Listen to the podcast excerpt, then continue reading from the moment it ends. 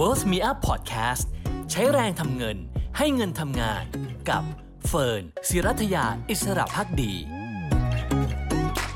วันนี้นะคะมิลลิบูจะชวนมาหยุด 6 พฤติกรรมที่ทำลายสมองของเรากันค่ะ อย่างแรกเลยนะคะที่เป็นพฤติกรรมทำลายสมองก็คือรับข้อมูลมากจนเกินไปค่ะ เชื่อเหลือเกินว่าคุณผู้ชมหลายคนเป็นนะคะก็คือเวลาเราไปทานอาหารนะคะ อยากจะสั่งอาหารจานนี้ แต่นึกชื่ออาหารไม่ออกว่าเมนูคืออะไร หรือไม่ก็อยากจะไปร้านนี้นะคะ แต่ก็นึกไม่ออกนะคะว่าชื่อร้านอะไรหรือว่าอยู่ที่ไหนค่ะ เหตุการณ์นี้เกิดขึ้นได้บ่อยๆนะคะ เนื่องจากว่าสมองของมนุษย์เรานั้นบางทีรับข้อมูลจนเกินไปนะคะ พอข้อมูลมากข้อมูลล้นก็ทำให้สมองเลือกที่จะไม่จดจำข้อมูลบางอย่างนั่นเองค่ะ University of California San Diego นะคะได้ทำการศึกษาแล้วพบค่ะว่า สมองของคนอเมริกันนั้นต้องจดจำข้อมูลถึง 34 กิกะไบต์ต่อวันทีเดียวนะคะ ซึ่งเป็นข้อมูลจำนวนมาก และข้อมูลเหล่านี้ก็มากขึ้นเมื่อเทียบกับอดีตที่ผ่านมา 30 ปีเนี่ยถึง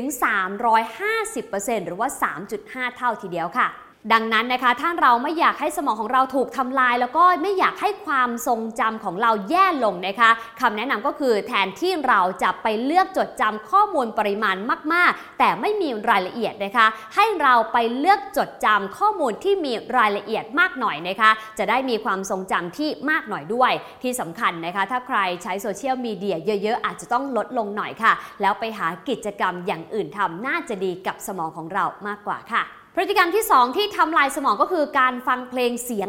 ดังๆนะคะเชื่อหรือเปล่าว่าหลายคนใช้หูฟังจนชินนะคะ บางคนใช้หูฟังที่ตัดเสียงรบกวนภายนอกด้วย ระวังให้ดีค่ะ พฤติกรรมนี้อาจจะทำลายสมองของคุณอยู่โดยไม่รู้ตัวค่ะ เนื่องจากว่าหูของเราเนี่ยถ้าเคยชินกับการฟังเสียงระดับใดแล้วนะคะ ก็ยากจะกลับไปเป็นระดับปกติได้ค่ะ ดังนั้นใครที่ใช้หูฟังเป็นประจำแล้วก็ตัดเสียงรบกวนบ่อยๆ โดยเฉพาะคนที่ชอบเปิดเสียงเพลงดังๆเนี่ยนะคะต้องระวังพฤติกรรมเหล่านี้ให้ดีค่ะ เพราะว่าอาจจะทำให้เราไม่สามารถกลับไปฟังระดับเสียงปกติได้ ทางที่ดีนะคะควรยกเลิกการใส่หูฟังแบบตลอดเวลาค่ะ ใส่เฉพาะเวลาที่จำเป็นเท่านั้น นอกจากนี้นะคะเราควรจะฟังในเสียงระดับปกติให้มากขึ้น เพื่อให้หูของเรากลับมาสู่การฟังระดับปกตินั่นเองค่ะ พฤติกรรมที่ 3 ที่ทำลายสมองก็คือการอยู่เฉยจนเกินไปนะคะ การอยู่เฉยๆ นิ่งๆ แม้ว่าบางคนบอกว่าก็จะได้พักผ่อนนะคะ แต่อาจจะไม่ดีถ้านานจนเกินไปค่ะ เนื่องจากว่าถ้าร่างกายเราไม่ขยับเราอยู่เ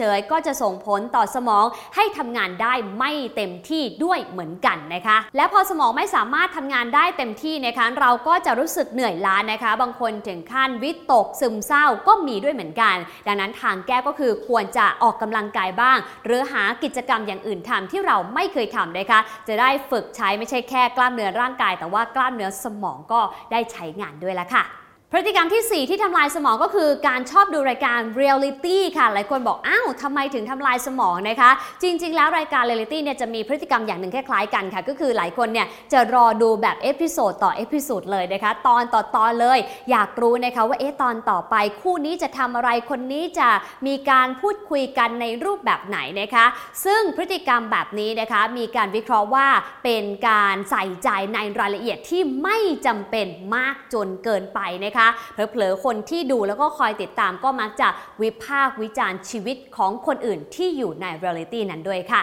ซึ่งเรื่องนี้นะคะ ดร.มาร์เซียชิโรต้าซึ่งเป็นจิตแพทย์ท่านหนึ่งนะคะ บอกว่าจริง ๆ แล้วรายการเรียลลิตี้แบบนี้เรียกได้ว่าเป็น junk food หรือว่าอาหารขยะของสมองเลยนะคะ ทางที่ดีควรเลี่ยงค่ะ แล้วใช้เวลาเหล่านั้นไปดูสิ่งอื่นที่มีประโยชน์มากกว่า อย่างเช่น สารคดีหรือว่า documentary หรือแม้แต่รายการข่าวก็น่าจะดีกว่า หรือว่าดูมิลลิมูก็ได้เหมือนกันค่ะ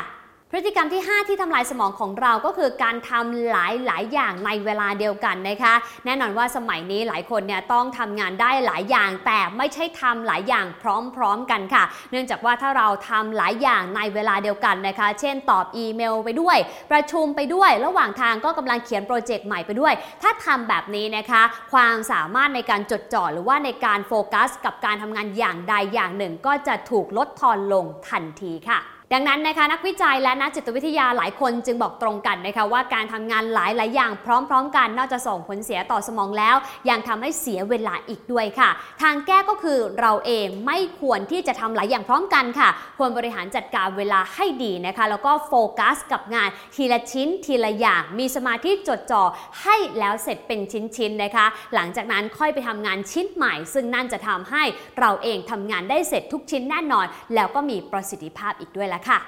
พฤติกรรมสุดท้ายนะคะที่ทำลายสมองโดยที่เราอาจจะไม่รู้ตัวก็คือการทานน้ำตาลมากจนเกินไปค่ะ หลายคนทราบดีนะคะว่าน้ำตาลไม่ดีกับร่างกาย แต่ไม่ทราบค่ะว่าน้ำตาลไม่ดีกับสมองด้วยนะคะ ไม่ได้บอกว่าห้ามทานน้ำตาลค่ะ แต่ว่าน้ำตาลมากจนเกินไป จะส่งผลเสียต่อสมองนั่นเองค่ะ เพราะเมื่อระดับน้ำตาลในเลือดพุ่งสูงขึ้นนะคะ ก็จะส่งผลให้ระดับน้ำตาลในเลือดในสมองของเราเพิ่มขึ้นตามไปด้วยค่ะ และนั่นก็จะทำให้สมองนั้นเกิดอาการผิดปกติขึ้น บางคนเนี่ยนะคะมีอาการชัดเจน คือมีอารมณ์แปรปรวนวิตกกังวล หรือบางครั้งนะคะก็ทำให้เสียสมาธิอีกด้วย ดังนั้นทางที่ดีนะคะ ถ้าเราอยากจะดูแลสมองของเราค่ะ ควรจะควบคุมการทานอาหาร โดยเฉพาะการทานน้ำตาล ให้อยู่ในปริมาณที่เหมาะสมไม่มากจนเกินไปค่ะ และนี่ก็คือ 6 พฤติกรรมทำลายสมองนะคะที่เราไม่ควรทำอย่างยิ่งนะคะ ใครทำสิ่งนั้นอยู่เลิกทำได้เป็นดีนะคะ แต่ถ้ายังเลิกไม่ได้นะคะ ค่